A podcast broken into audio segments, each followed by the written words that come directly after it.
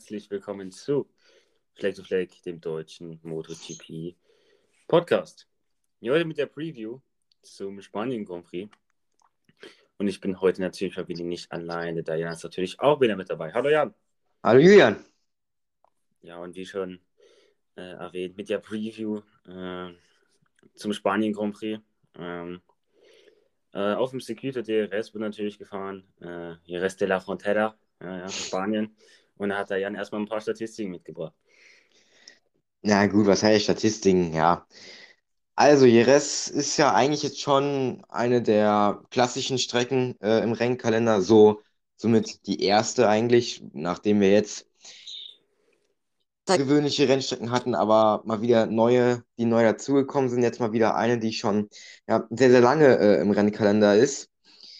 Ähm. Ja, also die Strecke hat dreizehn Kurven, ist vier Komma vier Kilometer lang, fünfmal links, achtmal rechts. Also eigentlich relativ ausgeglichen. Ähm, sollte Marc Marquez eigentlich keinen so großen Vorteil haben, aber darauf kommen wir gleich noch zu sprechen.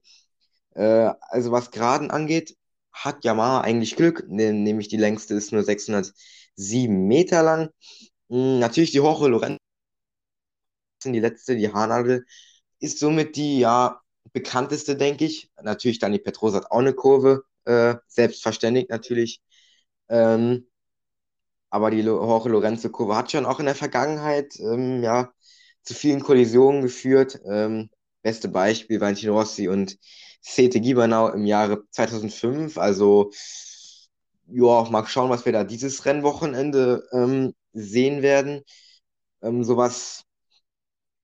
Valentino Rossi, denke, ist keine Überraschung, siebenmal. Ähm, war auch Honda sehr, sehr stark, aber jetzt nach den letzten Jahren ähm, auch wieder ein bisschen Yamaha hervorgekommen, wobei Ducati eigentlich auch, aber mal sehen, ob die das wieder umsetzen können. Mal gucken. Ähm, ja, also schon eine Strecke, die man kennt, wo auch eigentlich alle Fahrer schon mal mindestens einmal in irgendeiner Kategorie unterwegs sein mussten, gehe ich mal stark davon aus, deswegen sollte es dahingehend keine großen Unterschiede geben. Hm, ja, das war es mal so mit dem Faktencheck. Ja, äh, wir werden heute fünf Tops und fünf Flops besprechen. Äh, genau, die zu erwarten und am Ende sind natürlich noch die Tipps an, an der Reihe. Und ich würde sagen, wir fangen direkt an. Diesmal, diesmal nehme ich, übernehme ich das Zepter hier, fange mit dem ersten Top an, wo uns in Jerez erwarten könnte. Und das ist Franco Morbidelli. Ähm, Oh. Der letzte Saison in Jerez aufs Podium gefahren ist, habe ich mir mal gedacht, ja komm, hol's mal einen Franco, weil, ja, bestimmt ein gutes Gefühl in Jerez, ähm, ja, wegen dem Podium eben letzte Saison, äh, wo er da geholt hat, also, ja, wie schon so ein bisschen bei Alex Marquez, äh, ja, in Portugal ist es besser geworden, in Jerez, Morbidelli letzte Saison Podium geholt, also warum soll es nicht in Jerez doch besser werden? Ähm, ja, weil irgendwann muss ja beim Franco Morbidelli mal Klick machen. Und dass das kann, wir wissen alle, dass Franco Morbidelli ein Weltklasse-Fahrer ist, aber jetzt muss dann auch mal geliefert werden. Und das ist meiner Meinung nach in der Resterfrage. Okay, sehr interessant. Also auf jeden Fall mutig, da den äh, Frank auf einmal ja, sehr weit vorne zu sehen. Ähm, soll ich mit meinem ersten Flop oder mit meinem ersten Top anfangen? Ja, fangen wir mit meinem ersten Top an. Ja. Gar nicht so einfach. Ähm, Mein erster Top geht auch äh, Richtung Yamaha, und zwar Andrea Dovizioso. Ich glaube, dass Andrea Dovizioso äh, an dem Rennwochenende eventuell auch in die Top zehn fahren kann, weil ich glaube, dass die Pace da sein sollte. Yamaha, das ist einfach eine Weltklasse-Strecke, also Yamaha passt unglaublich gut zu Jerez. Ähm, vielleicht zu Dovizioso jetzt nicht so in den vergangenen Jahren, war ja eher noch bei Ducati und da lief es jetzt vielleicht nicht immer so gut, aber Jerez ist auch eigentlich keine Ducati-Strecke, aber Andrea Dovizioso auch schon mal den Tests gezeigt, auf Platz dreizehn da ähm, gefahren, also eventuell mit, et- mit etwas Glück und mit guter Pace kann er da ähm, die Top zehn anpeilen. Also siehst du äh, in Jerez auch äh, wieder Dovizioso stärker oder Morbidelli? Das ist schwierig. Ich denke mal, dass sie wieder sehr, sehr nah beieinander sein werden. Also, ja, ich sehe eigentlich Dovizioso vielleicht sogar ein bisschen stärker als Morbidelli. Aufgrund auch der letzten Rennen, wo auch Dovizioso weiß, wie man Morbidelli schlägt. Deswegen glaube ich, dass da ähm, Dovizioso leicht die Oberhand hat. Okay, interessant. Ähm, ja, ich sehe das halt, wie ich schon erklärt habe, ähm, so, dass halt äh, Morbidelli ähm, für mich hohe Pace deutlich mehr momentan vorhanden als Dovizioso noch. Also klar, wir wissen, Dovizioso natürlich Vize-Weltmeister, äh, dreimal, glaube ich, und der kann das. Aber Morbidelli kann das auch. Morbidelli ist auch Vize-Weltmeister. Und ja, der ist halt noch im Werksteam. Ähm, die beiden haben das gleiche Bikes, macht jetzt keinen Unterschied, aber ja, ich glaube einfach, dass nochmal ein Unterschied, dass man, ob man im äh, Factory oder jetzt bei With You Yamaha fährt. Äh, ja, also ich glaube, deswegen ja, könnte Franco Morbidelli vielleicht die Oberhand haben, wobei äh, es natürlich auch sein könnte, äh, dass einfach nichts passiert, Morbidelli ist wieder dreizehnter, vierzehnter Das kann natürlich auch sein. Ja. Ja gut, also ich sehe jetzt äh, Dovizioso jetzt nicht Richtung ähm, Top fünf. Also ich denke, Top zehn wäre für ihn, also klar, er ist zwar in Portimao Elfter geworden, glaube ich, aber da sind halt so viele Fahrer ge- gestürzt. Er ist, glaube ich, Elfter von siebzehn geworden, wenn man das dann wieder so hin betrachtet. Wenn alle ins Ziel gekommen wäre, wäre das irgendwie Platz achtzehn oder so gewesen. Also auch jetzt nicht so das Wahre. Ähm, ist, äh, oder Platz siebzehn, keine Ahnung. Auf jeden Fall sehe ich Dovizioso eventuell auch mit der rohen Pace ein bisschen weiter vorne, aber ähm, er hat selbst gesagt, Divi- ähm, Jerez sollte ihm liegen, also dem Bike liegen, ihm nicht so, aber ich glaube jetzt nicht, dass das so viel Unterschied machen wird, ob Dovizioso, ich, wir wissen alle, dass Dovizioso und Jerez fahren kann, also ich glaube jetzt nicht, dass er das nicht kann, deswegen, also das Bike wird ihm da eventuell noch, auch noch helfen und ich denke, es wird auf sein bestes äh, Rennen diese Saison werden, von den jetzt Gefahrenen. Dann kommen wir zu meinem ersten Flop-Fahrer. Ähm, und zwar, das ist Miguel Oliveira ähm, auf der K T M. Äh, ja, zwar in Portugal den fünften Platz eingefahren, ähm, aber ich denke, das war auch wieder so ein, vielleicht ein Ausreißer nach oben. Äh, und ja, es war, war halt der Heim-Grand Prix, hat man sich vielleicht insgeheim auch noch ein bisschen mehr erhofft. Ähm, habe ich ja auch schon gesagt in der Review. Ähm, Ja, aber mich kann, mir kann Miguel Oliveira nicht erzählen, dass so ein fünfter Platz beim Heim Grand Prix toll ist, wenn der schon äh, zwanzig zwanzig da, glaube ich, gewonnen hat. Also, äh, ja, äh, klar ist das ein, eine Verbesserung zu den letzten Grand Prix, aber äh, es ist im Endeffekt auch ein fünfter Platz gewesen. So. Also, ein fünfter Platz von, weiß ich nicht, also. Das muss er jetzt meiner Meinung nach auch zeigen und ich sehe da in Jerez auch K T M, hm, schwierig. Also wenn da für mich einer die Kohlen aus dem Feuer holt, dann ist es wieder Brad Binder und meiner Meinung nach auf gar keinen Fall Oliveira. Ah, das ist jetzt so ein bisschen so eine Sache. Also K T M behauptet selbst, dass äh, ja, das Bike sehr, sehr gut zur Strecke passt. Die Ergebnisse wiederum spiegeln das jetzt nicht so rüber. Wenn ich mir angucke, letztes Jahr, das denke ich, Oliveira Elfter und Binder zwölf, äh, dreizehnter geworden. Oder? Ist er da dreizehnter geworden? Oder nee, der ist, ist er da, ah nee, der ist sogar gestürzt, der Binder. Stimmt, ja, nee, nee, nee, falsch. Der Binder ist gestürzt und Oliveira ist, ähm, ja genau, Oliveira ist Elfter geworden. So. Ähm, Platz elf ist eigentlich jetzt nicht so das, was ich, äh, denke ich mal, äh, Oliveira erhofft. Zudem kommt äh, bei den Tests war es auch nichts. Also da war einmal Oliveira vierzehn, Binder elf. Vielleicht liegt es bei guten, es fühlt sich gut an, aber halt auch andere Hersteller sind da extrem sch- stark. Ich tue mir da ein bisschen, immer ein bisschen schwer. Ich sehe eigentlich auch, wenn ich so ehrlich bin, Binder an dem Wochenende wieder vorne, sehe ich ihn eigentlich immer, wenn es irgendwo mal nicht gut läuft für K T M, sehe ich immer Binder vorne, weil er einfach das meiste rausholt und Oliveira da eher so ein bisschen hinten rumdümpeln. Deswegen kann ich definitiv verstehen, dass du Oliveira nur ähm, ja halt bei Flop äh, eingeordnet hast. Ähm, ja, mein nächster Flop-Fahrer. Das ist, also auch, ist, eigentlich, auch, ist eigentlich, eigentlich auch nicht so einfach. Ah doch, Jorge Martin. Ich glaube, Jorge Martin wird kein so gutes ähm, Rennwochenende haben. Ähm, vor allem halt, weil das letzte lief nicht gut. Klar, er hat gesagt, er hatte gute Pace, aber generell das Qualifying hat ihm schon nicht so gut äh, gelegen, deswegen ging da, da auch schon nicht viel. ähm, bei den Testfahrten zwar das Only P achtzehn ähm, für, wie heißt es, für, ähm, für Jorge Martin.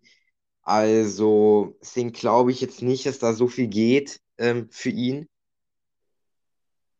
Aber natürlich muss man sehen, Jorge Martin ist immer noch ein Fahrer, der, ja, der kann immer noch was rausholen, vor allem im Qualifying.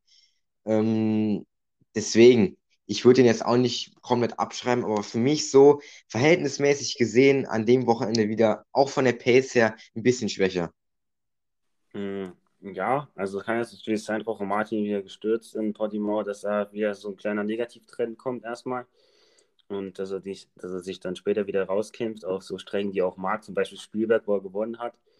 Ähm, ja, äh, definitiv kann man das, ähm, kann man das nachvollziehen, aber der, der Martinator mh, ist halt immer so eine Wundertüte, der ist auf einmal da und man weiß nicht, warum er da ist. Ähm, Ja, also Martinator auf jeden Fall gespannt, äh, wie er jetzt auch mit dem Druck umgeht, ähm, weil ist ja halt so, die Silly Season geht langsam los für die Cockpits fürs nächste, fürs nächste Jahr und dann wird, das wird ein heißer Shootout um das äh, Werks Ducati Bike, äh, ob Bastianini, ob Jorge Martin oder doch dann Miller am Ende behält und ja, von daher darf die äh, Abwärtsspirale jetzt nicht für, für ihn weitergehen.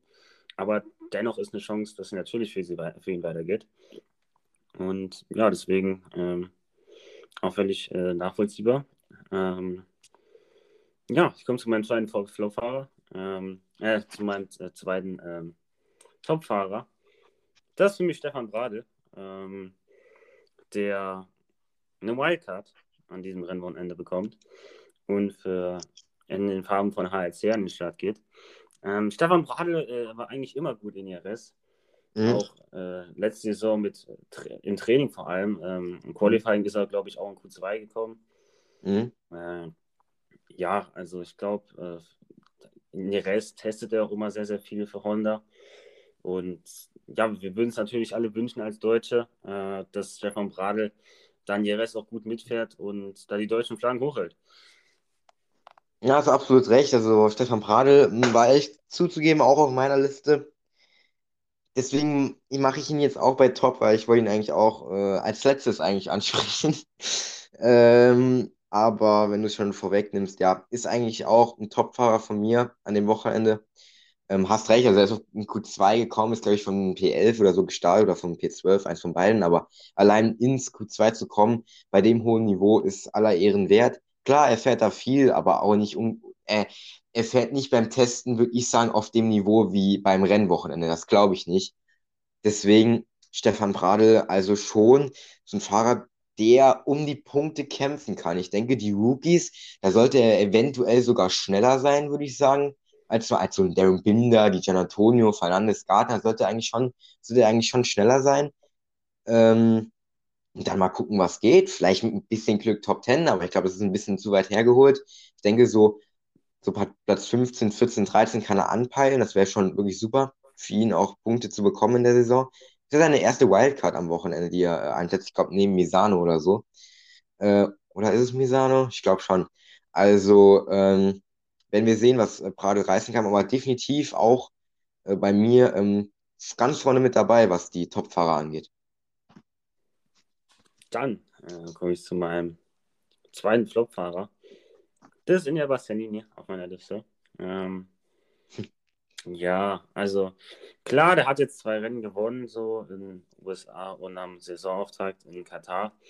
Aber das letzte Rennen dann auch wieder gestürzt. Und ja, die Leute erwarten natürlich, dass er jetzt wieder zurückschlägt in die Rest.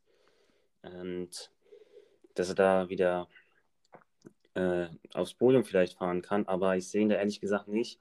Ich sehe ihn da jetzt eher eigentlich wieder in so gute Gefilde, wo man ihn wirklich gesehen hat, so am Rande der Top Ten, so da mitkämpfen. Ich glaube, das waren schon ja einfach ein paar Standout-Weekends, wo er da gehabt hat, wo er da gehabt hat, wo wirklich alles gepasst hat und die anderen auch vielleicht hier und da mal einen Fehler gemacht haben, wie zum Beispiel Marquez in Austin.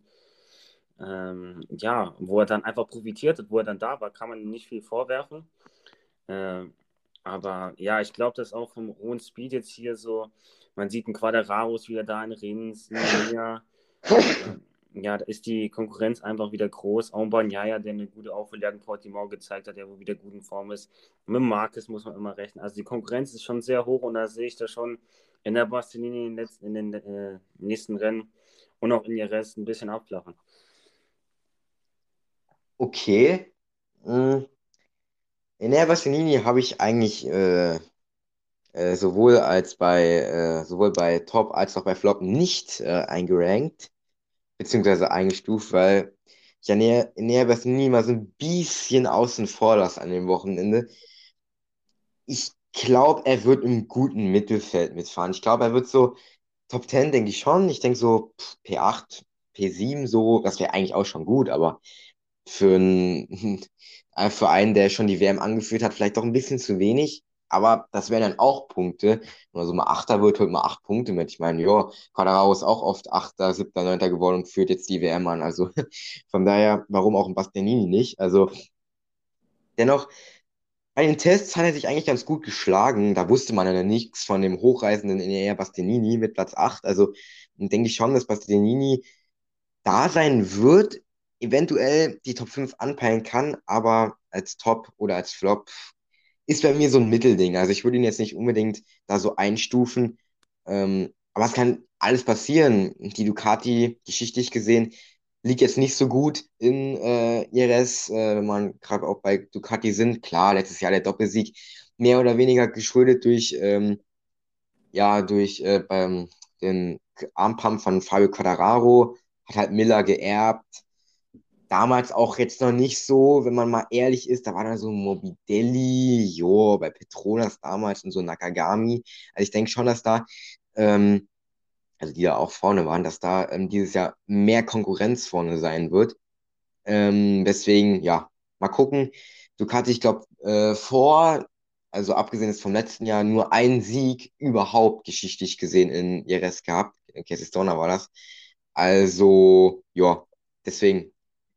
Mal sehen, ich lasse ihn mal so ein bisschen außen vor und mal gucken, was er reißen kann. Dann äh, sag mal deinen zweiten Flop. Mein zweiten Flopfahrer, Jesus, Maria und Josef. Ah, das ist jetzt bitter. Ah, ich weiß nicht. Hab mich schwirrt da so ein Fahrer im Kopf, den. Ah, ich weiß nicht. Nee. Ich muss jetzt langsam entscheiden.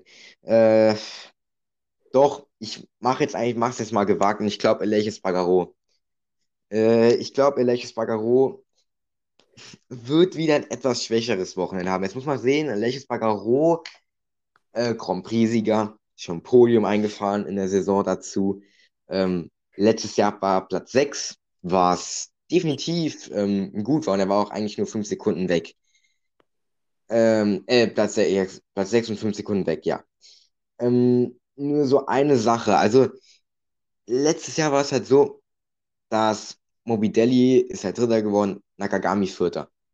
Glaube ich ehrlich gesagt jetzt, dieses, dieses, äh, dieses Rennwochenende glaube ich da ehrlich gesagt nicht dran. So, und ähm, es gibt auch viel mehr Fahrer, die den Anspruch haben, da vorne ähm, reinzufahren. Wenn man mal sieht, ein Alex Rins, der da zwar, ähm, ja, nicht die Verletzung oder so gehabt, ich weiß gar nicht mehr, was war. Auf jeden Fall war er da weiter hinten.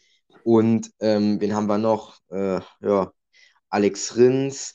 Ein Quartararo wird da sehr wahrscheinlich ähm, wieder vorne reinfahren. Äh, Gehe ich mal ganz stark davon aus. Also für mich Lech auch jetzt nicht so, denke ich, ganz vorne mit dabei. Auch bei den Testfahrten hat sich gezeigt, da war es only P sechzehn für ihn. Für Viñales hingegen war es, glaube ich, Platz äh, fünf, genau. Aprilia ist so ein Bike, das sollte auch gut liegen in Jerez, aber ich denke mal, dass Elech etwas schwächer wird sein. Dann komme ich zu meinem dritten Topfahrer und das ist für mich Johann Zarco, ähm, der ein Podium eingefahren in Portimao und für mich kann er auch den Schwung jetzt mitnehmen nach Jerez und ja, seine Position da auf Platz fünf in der W M definitiv zementieren. Er ist zweitbeste Ducati in der W M, also er ist vorm Jack Miller, vorm Francesco Bagnaia, also ihm kann man wirklich nicht viel vorwerfen.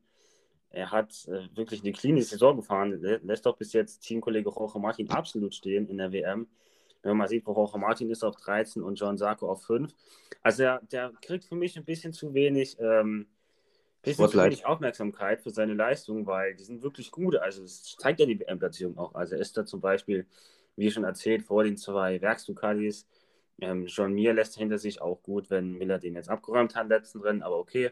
Die zwei Werks-K T Ms lässt er hinter sich, also er lässt schon auch die beiden Repsol Hondas hinter sich, also er lässt schon viele Factory-Bikes hinter sich und ja, ist da wirklich noch voll und ganz drin, äh, vorne, was da angeht, und deswegen äh, sehe ich ihn ja auch in I R S wieder so ähm, unter dem Radar, aber definitiv seine guten Punkte einfahren. Johann Zarco, mm. eine Personalie, die mir, denke ich, dieses Jahr, also mir geht es, denke ich, genauso wie mir. Also wenn ich an, wenn ich an MotoGP denke oder mal ein bisschen näher ins Detail, dann denke ich nicht an Johann Zarco. Es ist halt einfach so ein Fahrer, der hat noch nie ein MotoGP-Rennen gewonnen. Ich denke, da trauert er auch jetzt schon, ja, wohlgemerkt seit zwanzig siebzehn, wo er auch schon qualitativ hochwertig war bei äh, Yamaha Tech drei, ähm, trauert er schon ein bisschen hinterher, den endlich mal ja einzustecken, den Sieg. Aber Johann Zarco, ja, ich weiß nicht, also in I R S jetzt sehe ich ihn eigentlich auch ein bisschen schlechter. Ich habe ihn jetzt auch nicht bei Flop eingeordnet. Also ich finde auch, also ich denke, Zarco wird so bei in der Nähe von Enea Bastianini sein, so Top zehn, aber jetzt, ob es so ganz vorne reicht, glaube ich nicht, vor allem, weil es da so viele andere Kandidaten gibt, die äh, da werden äh, schnell sein. Deswegen sehe ich dort Ähm, Johann Zarco jetzt nicht. Ähm, was habe ich denn jetzt? Mein, mein nächster Topfahrer, ne? Ja, dein dritter. Mein dritter Topfahrer. Oh, yes. Ja, ich, ich, ich weiß nicht, also dritter Topfahrer. Ähm, würde ich sagen, mh, mh, äh, Joan Mir. Okay, das ist jetzt vielleicht keine Überraschung, muss man dazu sagen. Wobei man sagen muss, für Joan Mir wäre in Portimao, denke ich, gar nicht mehr so viel gegangen äh, in dem Rennen. Klar, er wäre wahrscheinlich vielleicht ins Ziel gekommen, wobei er selbst gesagt hat, er wäre fast tausendmal gestürzt. Also, ob ihn jetzt der Miller vom Bike geholt hätte oder er selbst gestürzt, weiß man nicht, was da besser gewesen wäre. Ähm, also, Joan Mir gar nicht mal so eine gute Pace gehabt in Portimao. Hab auch gesehen, der Quartararo hat ihm da schon ganz schön drauf gedrückt. Also, so, trotzdem, Joan Mir, auch wenn es jetzt vielleicht ein bisschen lame klingt, sehe ich ihn trotzdem ganz weit vorne an dem Wochenende. Generell Suzuki einfach Weltklasse. Ähm, aus dem einfachen Grund, die Suzuki G S X R, die wird ähm, sehr, sehr gut äh, zu I R S ähm, passen. Vielleicht zu Joan Mir schon auch, denke ich, ganz gut. Er ist da zwanzig einundzwanzig äh, Fünfter geworden, was auch definitiv okay ist oder okay war. Und ähm, warum auch nicht dieses Jahr? Und die Suzuki ist dann auch noch deutlich besser als letztes Jahr. Deswegen sehe ich ihn dort schon ja, auf dem Podest, aber das sieht er ja nachher bei meinen Podiumstipps. Ähm, ja, dann äh, komme ich mit meinem dritten Flopfahrer um die Ecke. Und das ist für mich Pol Espargaro.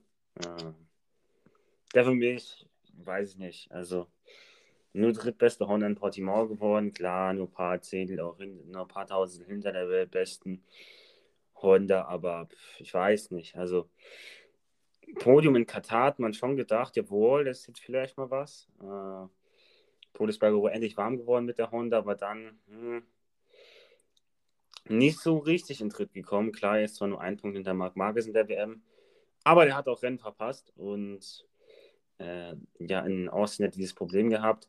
Deswegen, ja, äh, Pol Espargaro eigentlich für mich macht er zu wenig für einen Repsol-Honda-Fahrer. Klar, das Bike ist vielleicht auch nicht auf dem Niveau, äh, wo es sein sollte, aber Pol Espargaro, da ist jetzt auch so langsam mal die Schonzeit vorbei und da muss jetzt auch langsam mal richtig was kommen, weil Honda hat. Äh, Honda kann einfach nicht mehr auf den Schultern von Marc Marquez getragen werden. Das ist, denke ich, klar, weil das einfach zu viel passiert und dass Honda jetzt wieder in den nächsten Jahren nur auf den Schultern von Marc Marquez getragen werden kann, glaube ich nicht. Die brauchen noch einen zweiten guten Fahrer, der da dieses Team ein bisschen mit guten Ergebnissen versorgt, weil dass es nur Marc Marquez jetzt in Zukunft wieder kann, ähm, glaube ich nicht. Ähm, klar, Marc Marquez wird sicherlich wieder zurückkommen und so, aber ja, Honda braucht einfach diesen zweiten guten Fahrer, der dann, wenn Marc Marquez nicht da ist, die Punkte holt. Und das hat Pol Espargaro meiner Meinung nach noch äh, ja, äh, zu wenig getan in der Gesamtzeit von Honda. Klar, Podium Katar, bla bla bla, aber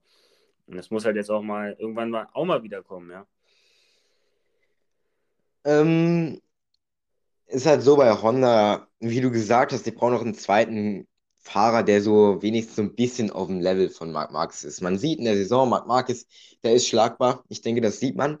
Ähm, zudem würde ich sagen, äh, was würde ich sagen? Achso, Pol Espargaro, ja, wie du sagst, Podium in Katar, aber seitdem ist da gar nichts leider mehr dazugekommen. Ähm, damals bei Honda hatte man halt immer noch so Dani Pedrosa. Muss sagen, Pedrosa war es vielleicht so in ein, zwei Jahren, würde ich so sagen, zweitausenddreizehn, zweitausendvierzehn, war er okay. Er war natürlich, ja gut, zweitausendvierzehn, das war sowieso Outstanding Season von Marquez, denke ich, muss man gar nicht ansprechen, aber fand so zweitausenddreizehn oder so, der war immer auf einem guten Level mit Marc Marquez, würde ich sagen. Das ist natürlich dann Zeit bei Zeit abgeflacht. Ähm, zweitausendsiebzehn war auch noch okay, wo er auch noch zwei Rennen gewonnen hat. Also da war halt so ein Fahrer, Jorb, der ist halt immer Top Ten gefahren. Marc Marquez, natürlich war er immer im Schatten von Marc Marquez, aber er war da und er hat zusätzlich auch noch gute Punkte mit in die Konstrukteursmeisterschaft mit eingebracht. Das war so immer so Dani Pedrosas, nicht Aufgabe, aber so das, was er gemacht hat. Und da fehlt Pol Espargaro auch einfach was. Für mich fehlt bei ihm, so wenn ich ihn so zuhöre, auch immer so, habe ich ja im letzten Podcast schon gesagt, so ein bisschen die Motivation, der hat keinen Elan. In dem Interview, was er mit Alex Hofmann äh, geführt hat, das war ja, ich weiß nicht, ich weiß nicht, was er hat, also so motivationslos habe ich selten einen MotoGP-Fahrer gesehen, jetzt nichts gegen ihn, also vielleicht meine ich das auch nur, ich meine, ich kenne ihn eh nicht, also vielleicht ist das auch seine normale Art, aber fand ich ein bisschen komisch, ähm, aber ich denke, es wird jetzt keine Katastrophe am Wochenende, hat auch gezeigt, hier bei den Testfahrten war es okay mit Platz vier, aber das sind halt auch Testfahrten, das waren halt auch andere Bedingungen damals im Februar noch, da war es kühler und so, deswegen vielleicht nicht so repräsentativ, aber er wird, denke ich, nicht mit um den Sieg kämpfen und auch, glaube ich, nicht um mit Podium, aber Top Ten muss und ist, denke ich, auch drin. Dann komme ich zu meinem dritten Flop-Fahrer, und zwar Maverick Viñales. Ähm... Viñales, ja, so ein bisschen wieder abgeflacht. Also er hatte ein gutes Rennen in Austin, wo er auch Alex Espargaro geschlagen hat, was wirklich gut war. Ähm, aber letztes Rennwochenende war ja wieder nix. Ähm, wie uns auch der gute Markus Zerbeck auch äh, immer schöne Insights bringt, ist auch bei den Interviews immer so ein bisschen mürrisch, so ein bisschen, ist nicht schlecht gelaunt, aber ähm, weiß auch nicht so ganz, wo es hängt. Dann will er, dass sich das Bike dass Aprilia das Bike soll für ihn anpassen, was meiner Meinung nach nicht geht, denn er soll sich ans Bike anpassen. Ähm, Viñales hat noch nicht das Maximum aus der Aprilia rausgeholt. Das zeigt auch in Alex Espargaro. Ähm, ja, also er fällt da wieder so, so ein Muster und ich kann ihm nur raten, dass er da so langsam wieder rausfällt, weil es gibt noch andere Fahrer, die einen Platz in der MotoGP gerne wollen. Und wenn er und Aprilia ist ein heiß begehrtes Team jetzt, ähm, nachdem man gesehen hat, dass die, wo die können landen äh, in dem Rennen, Viñales muss aufpassen. Ich denke jetzt nicht, dass das jetzt bald schon zu Ende ist, seine Reise bei Aprilia. Ich denke schon, dass er da so langsam in, in Fahrt kommt. Aber jetzt, besonders jetzt in Jerez, hm, weiß ich nicht. Es ist ein bisschen schwierig. Jerez sollte ihm eigentlich liegen. Aber wie ich auch schon gesagt habe, sehe ich Aprilia eigentlich im Gesamten etwas schwächer am Wochenende. Ähm, aber wir müssen sehen. Aber so allein von der Art und von der Einstellung her sehe ich Viñales eher als Flopfahrer. Aber kann ich mich natürlich auch täuschen. Ja, das ist definitiv ein schwieriges Thema. Ähm, ja, äh, muss man schauen, wie sich wieder sein, im Vergleich zu seinem Teamkollegen vor allem, das ist natürlich immer die Messlatte, das ja, zeigt, ja. Weil Alex Espargaro holt immer das meiste eigentlich raus mit der Brille und das muss eigentlich immer so das Ziel sein, für jeden MotoGP-Fahrer seinen Teamkollegen zu schlagen. Und das ist bei Maverick Viñales bis auf Austin, was eine Ausnahme war, nicht der Fall. Deswegen mal gucken, wie er sich in äh, Jerez entwickelt. Ist natürlich auch spannend zu sehen, ähm, ob er das und wie er das macht, weil ja, dass er es kann, um, ist unumstritten, aber er muss halt dann mal abrufen. Mm, genau. Dann komme ich zu meinem vierten Topfahrer. Das ist für mich Fabio Di Giannantonio, ähm, der letzte Saison in der, äh, in der Moto zwei in Jerez gewonnen hat.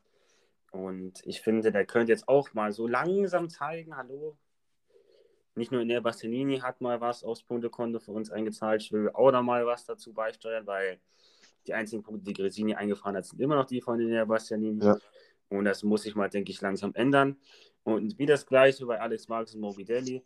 Bei Alex Marquez war es in Portimao, bei Morbidelli war es in äh, ja, Jerez, letzte Saison im Podium, und jetzt Fabio Di Giannantonio mit dem Sieg in der Moto zwei. Also er mag die Strecke, er kann die Strecke.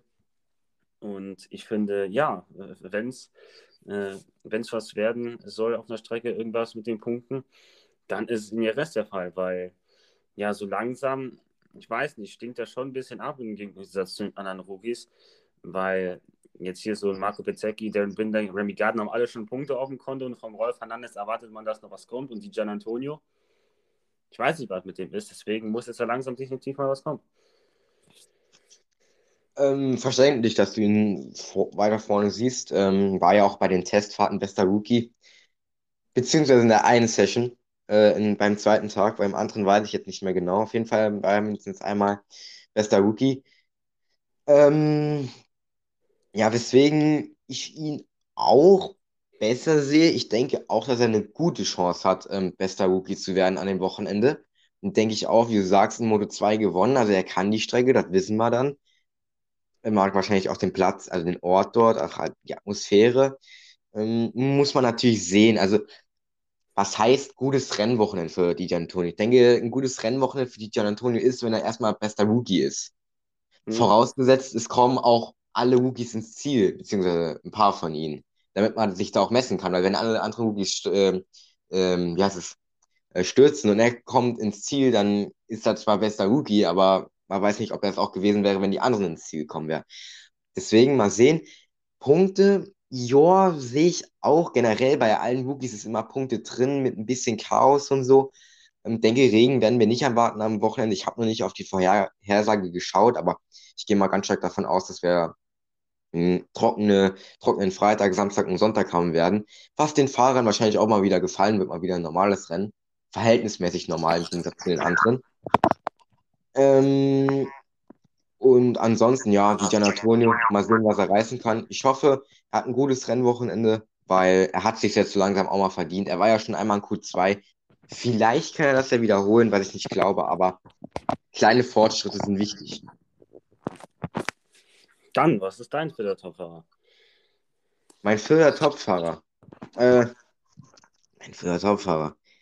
Ja, Marc Marquez äh, muss ich da, denke ich, äh, schon bei Top einordnen. Ich bin nicht sein größter Fan. Ich denke, das merkt man auch im Podcast, aber ich denke jetzt in Jerez, nachdem es in Portimao wirklich nicht gut äh, für ihn lief, muss man sagen, er hatte einfach keine Pace. Er hat sich damit Alex Marquez und Pol Espargaro äh, rumgebettelt und mit, mit einem Bagnaia, der äh, letzter gestartet ist. Also das kann definitiv nicht sein Anspruch sein, vor allem, weil wir alle gedacht haben, boah, Marquez, der kommt zurück, Platz neun, das ist eigentlich gut für ihn, auch wenn er hätte auf Pole stehen können. Ähm, deswegen, Marc Marquez, jetzt in Jerez, vielleicht hat er noch ein bisschen Trauma äh, nach dem Sturz zwanzig zwanzig, wobei es Marc Marquez ist und er ist letztes Jahr auch schon gefahren. Also ich glaube es nicht, dass es daran liegt. Ähm, letztes Jahr okay gewesen. P neun da eingefahren. Eigentlich nur zehn Sekunden weg vom Sieger. Damit kann er eigentlich da, war er bestimmt ähm, damals zufrieden. Also ich denke schon, Marc Marquez, dass da was geht an dem Wochenende. Er liebt die Strecke. Er kann sie wie kein anderer meiner Meinung nach. Deswegen. Hm. Ich habe so ein bisschen die Hoffnung, dass es so ein bisschen Pace-Duell zwischen Fabio Quartararo, zu dem ich auch später noch komme, und Marc Marquez gibt. Weil es wäre doch einfach mal geil, wenn man einfach mal so einen Zweikampf hat zwischen Quartararo und Marquez, so, der mal so über das ganze Rennen geht. Ich meine, was wünscht man sich mehr? Das wäre mal richtig nice, so wie letztes Jahr zum Beispiel Bagnaia, Marquez und Aragon. Das wäre doch wirklich mal Weltklasse. Deswegen, also, ähm, Das würde, das würde mich freuen, wenn wir sowas sehen würden, aber Marc Marquez definitiv weit vorne. Für mich an dem Wochenende. Dann komme ich zu meinem vierten Flopfahrer. Ähm, der ist Nakagami für mich. Ähm, klar, Jerez ist eine gute Strecke für ihn, das hat er auch gezeigt in den letzten zwei Saisons. Aber er hat einen schwierigen Start in die Saison gehabt. Ähm, ja, konnte er nicht wirklich die Leistung zeigen, die er sich vielleicht erhofft hätte.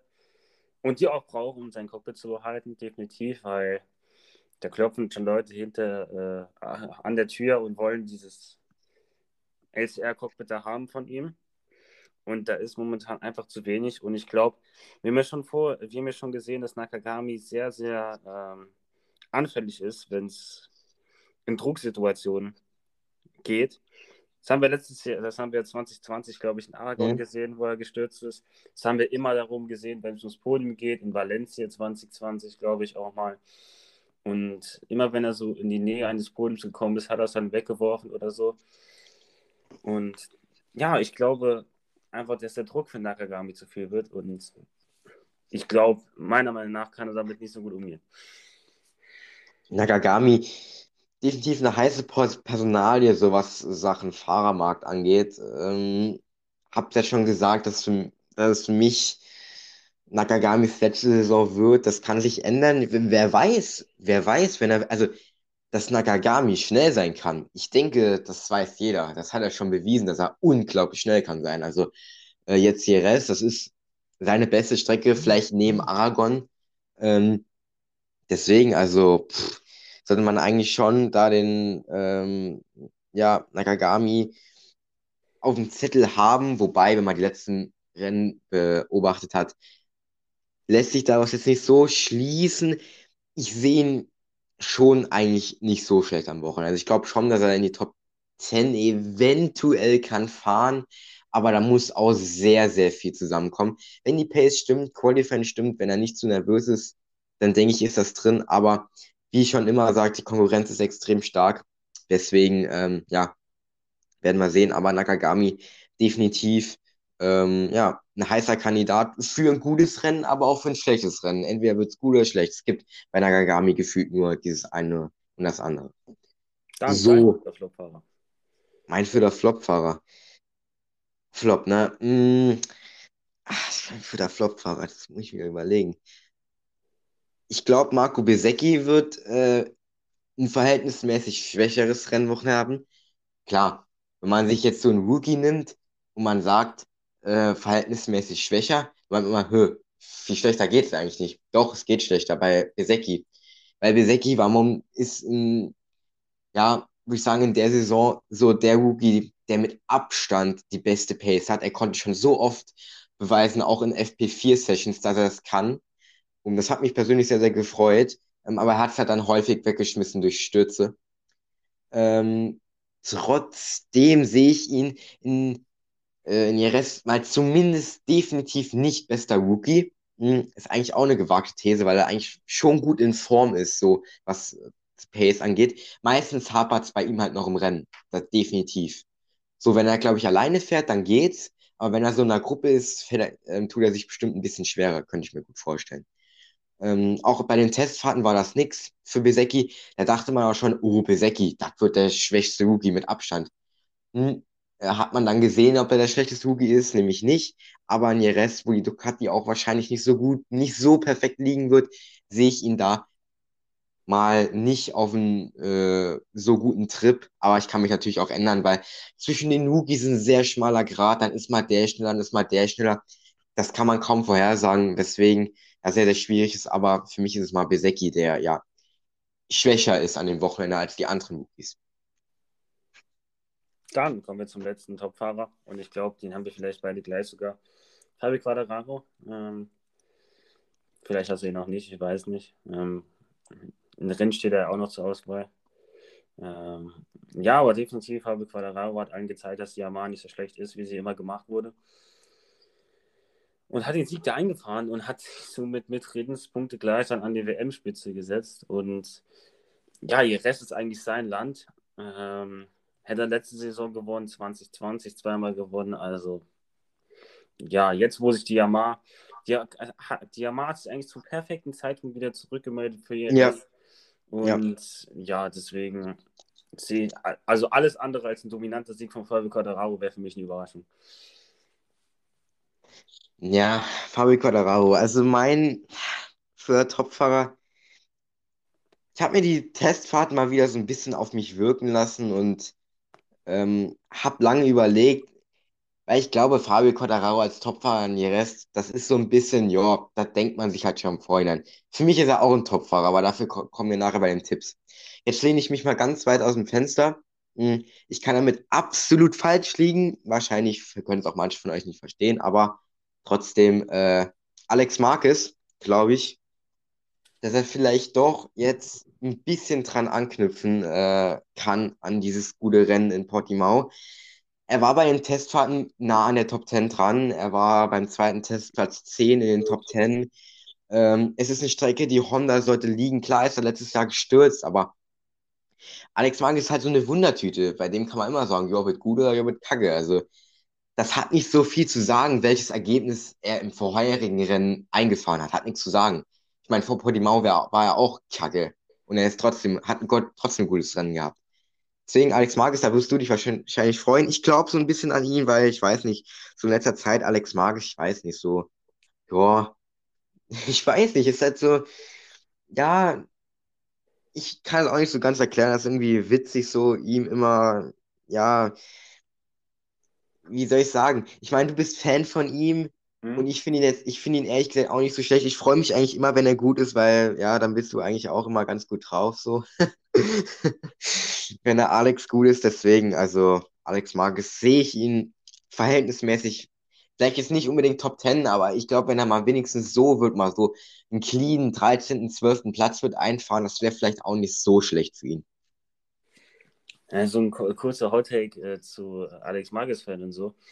Am, Sam- am Samstag, als er da ins Q zwei eingezogen ist, also ich glaube, das waren, also ich habe da rumgeschrien, meine Güte, also die, haben sich, die Nachbarn haben mich, haben mich bestimmt nach draußen gehört, so, also, boah, also das war schon emotional gewesen, muss man sagen, ähm, eines der Highlights in der Saison gewesen, definitiv, äh, das Highlight, dass er da in Q- ins Q zwei gefahren ist, wunderbar, also das hat das Herz äh, ging da immer auf nach den roten Sektoren und wie er da über die Linie gefahren ist, ach, Weltklasse.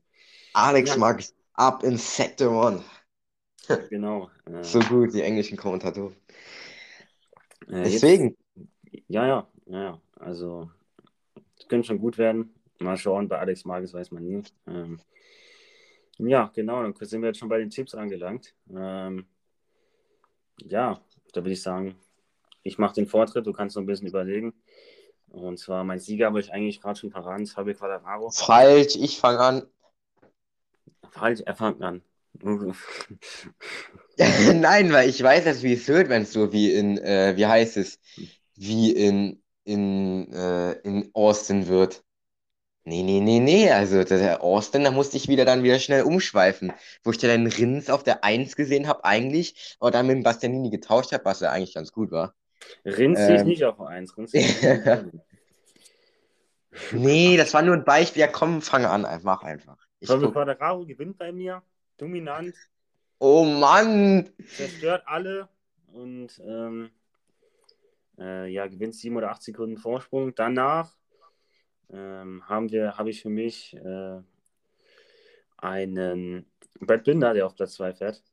Überraschend. Aber muss ja auch mal eine Überraschung dabei sein, kann ja nicht immer nur die, also ich habe ja schon langweilig mit Platz eins gegangen.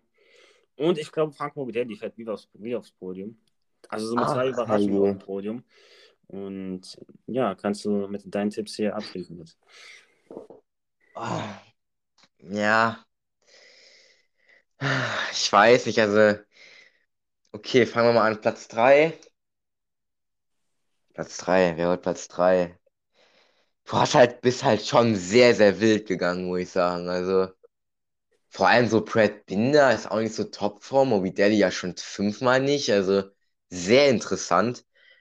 Äh, ja, bei mir äh, auf Platz drei äh, kommt Joan Mir ins Ziel, denke ich. Äh, Platz zwei dann, ja, ich weiß nicht, Platz zwei, wer holt Platz zwei? Ich muss jetzt überlegen. Ich habe noch ein paar Fahrer auf Lager, aber es gibt halt einfach nur drei, ja, um sie, die, die zu vergeben sind sozusagen. Also Platz drei, Joan Mir, Platz zwei, ja, Platz zwei, wer holt Platz zwei? Äh, Platz zwei holt äh, Marc Marquez und erster wird Quartararo. Ich kann, ich kann, also ich kann mir das nicht erlauben, jetzt, äh, wie heißt es, äh, den Quartararo nicht auf einzusetzen, weil wenn wir bei unserem Tippspiel Wenn der Julian dann stimmt hat, mit, mit, äh, recht hat mit, den, mit, mit Quartararo Erster, dann kriegt er zwei Punkte. Und wenn ich dann den nicht auf Platz eins tippen, daher würde ich schon wieder Punkte verlieren. So, wenn ich ihn auch richtig habe, dann kriege ich auch zwei Punkte. Dann ist nichts passiert. Deswegen, Marc Marquez, Marc Marquez auf zwei. Wenn es gut läuft, denke ich, ist er, ist er da. Ist er da, kann er was äh, reißen. Und äh, Joan Mir, ja, Sicherheitstipp. Meiner Meinung nach. Wenn er durchkommt, dann fährt er aufs Podium, meiner Meinung nach. Weil Ducatis, ähm, ich weiß nicht, es hat einfach nicht genü- genügend Platz auf dem Podium. Ich weiß nicht. Es ist nicht genügend Platz. Ich würde gerne noch einen Bagnaia oder einen Miller da irgendwie einbauen, aber es geht einfach nicht. Es geht nicht.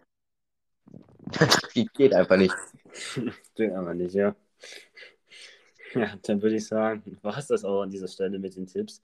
Und mit Fleck to Fleck, dem deutschen MotoGP-Podcast von heute. Ähm, ja, folgt uns natürlich auf allen äh, Plattformen, wo geht. Äh, Instagram, Spotify, Mindboard Podcast. Und ja, lasst doch gerne eine positive Bewertung da auf dem Podcast. Und ja, ja, seit der letzten Woche heute. Ja, also auf ein gutes Rennwochenende, hoffentlich auf spannendes Rennwochenende.